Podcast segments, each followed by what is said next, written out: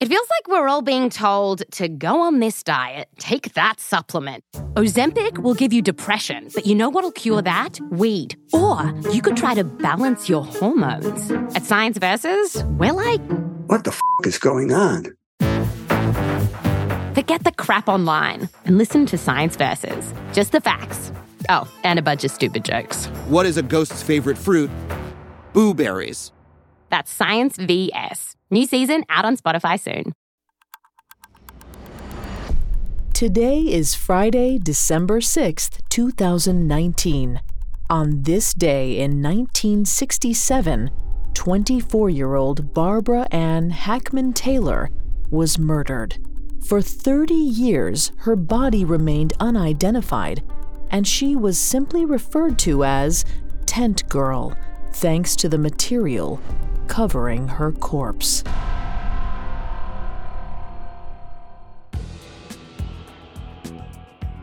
Welcome to Today in True Crime, a Parcast original.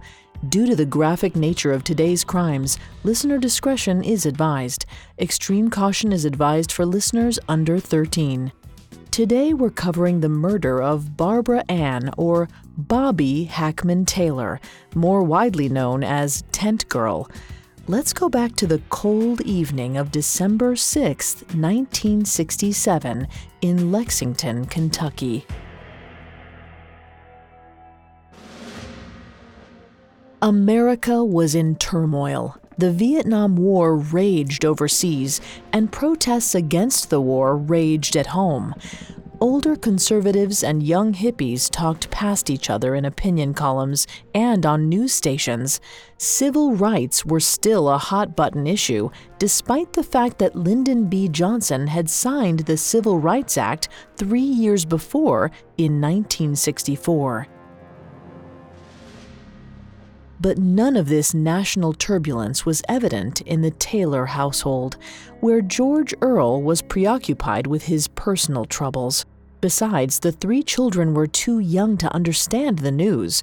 The younger two, Sonny and Shelley, were just toddlers. The eldest, Bonnie, was just seven years old. All the kids were desperate for Daddy's attention and some dinner, but he was busy drinking a beer at the table and brooding. Damn that Bobby Ann. George was sure she'd run off with some other man, just like his first girl, Bobby's mama. What was he supposed to do with three kids? He had to work. He didn't have time to sit around the house washing bibs and cooking for four. He'd have to take them to his parents in Ohio. That was all there was to it. As the days and weeks passed by and Bobby Ann didn't come home, George was increasingly sure of his initial assessment of the situation. She'd run off with another man, abandoning him and the children.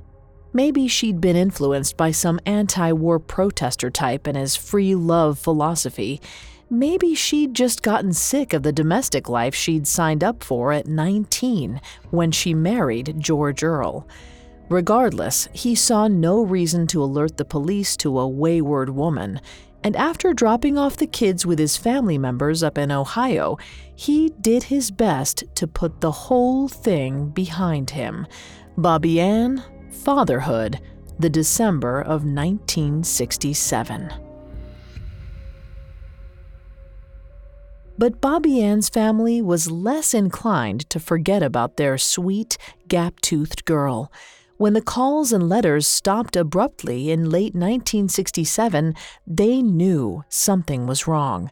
But they had no way to contact George Earle, who was always moving around, thanks to his job as a carnival worker. All they could do was report Bobby Ann missing in Florida, the last place they'd known she and George Earle were living. It wasn't until 20 years later, when Bobby and George Earle's kids looked them up, that they'd started to unravel the real story of what happened to Bobby Ann.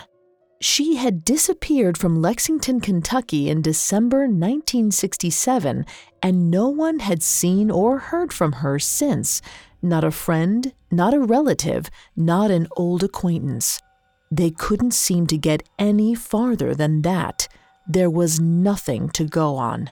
But this was the dawn of the World Wide Web, and that was about to change everything for Bobby Ann's family. Up next, the digital age provides some answers about Bobby Ann. Now back to the story. In late 1967, Barbara Ann Taylor, known to her family as Bobby Ann, disappeared. Her husband assumed she'd just run off. He never went to the police to report her disappearance. The rest of her family didn't know where she was living when she disappeared, so the missing person report they filed in Florida did little to help the case. Twenty years later, in the early 1990s, Bobby Ann's children and sisters connected and started to discuss the scant details they knew about their loved one's disappearance. But they came up empty handed. Meanwhile, a Kentucky man named Todd Matthews was starting to make progress on another unsolved case. The tent girl's body was found near Eagle Creek on May 17, 1968, off Route 25 in Backwoods, Kentucky. She was wrapped up in a green burlap bag, the kind sometimes used to carry tents, hence the nickname this Jane Doe had acquired in the press. Inside the bag, she was entirely naked, except for a baby's diaper draped over her shoulder. Her body was decaying but had not been disturbed by maggots, thanks to its burlap covering. An autopsy determined that she'd been knocked out with a blow to the head, then left in the burlap bag to suffocate. Broken fingernails indicated that she'd tried to claw her way through the cloth but the oxygen had run out first. Back in 1968, police had found no leads on the murder case. They hadn't even been able to identify the body. But Todd Matthews was sure there was a way to figure out who this girl was, if not who killed her. Fascinated by the case, he studied the police sketch of the tent girl, drove out to her tombstone, and discussed the murder in depth with his father in law, who originally discovered the body. In 1992, Todd realized that the internet age might be the key to finally solving the case. It wasn't a small task to save up for a computer, nor to figure out how it worked. But slowly, using new websites like People Finder, Matthews gathered the email addresses of anyone who had lived near Eagle Creek in the 1960s and started to contact them, looking for information about the tent girl. He later explained that he was so determined to figure out what happened to her that he fully intended to email everyone in the United States. But he didn't have to. Instead, he started to comb through missing persons reports, including on the now defunct Crane and Hibbs website. It was there, in January of 1998, that Todd found a post by Rosemary Westbrook, sister of Barbara Ann Taylor. Bobby Ann disappeared in late 1967 in Lexington, Kentucky. She was petite and brunette she had a gap between her two front teeth. All details that fit with the police profile of the tent girl. While she wasn't found until May 1968, her body was decayed to the point that the murder could easily have been committed in late 67. And Eagle Creek, where she'd been found, was just outside Lexington. Todd was convinced Barbara Ann Hackman Taylor was Tent Girl.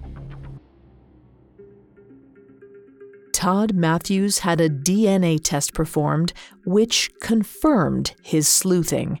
One major piece of the Tent Girl puzzle was solved. The Tent Girl story hit the news again, only this time the focus was less on the murder itself and more on Todd's miraculous investigation, especially since it wasn't an isolated event. Other digital age amateur sleuths were using the internet to put together disparate clues and solve cold cases.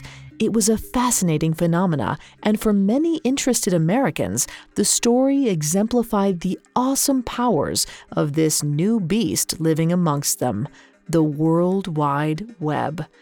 But for Barbara Ann's family, the most important part of Todd's discovery was that finally they knew what had happened to Bobby Ann. She didn't run away with a charming hippie. She didn't abandon her family.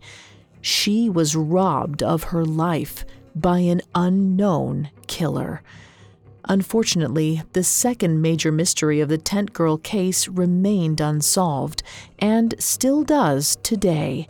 The killer still walks free.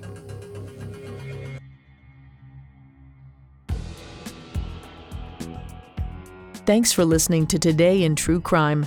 I'm Vanessa Richardson. For more information on Tent Girl, check out the Parcast original Unsolved Murders, which dives deeper into her story. Today in True Crime is a Parcast original. You can find more episodes of Today in True Crime and all other Parcast originals for free on Spotify.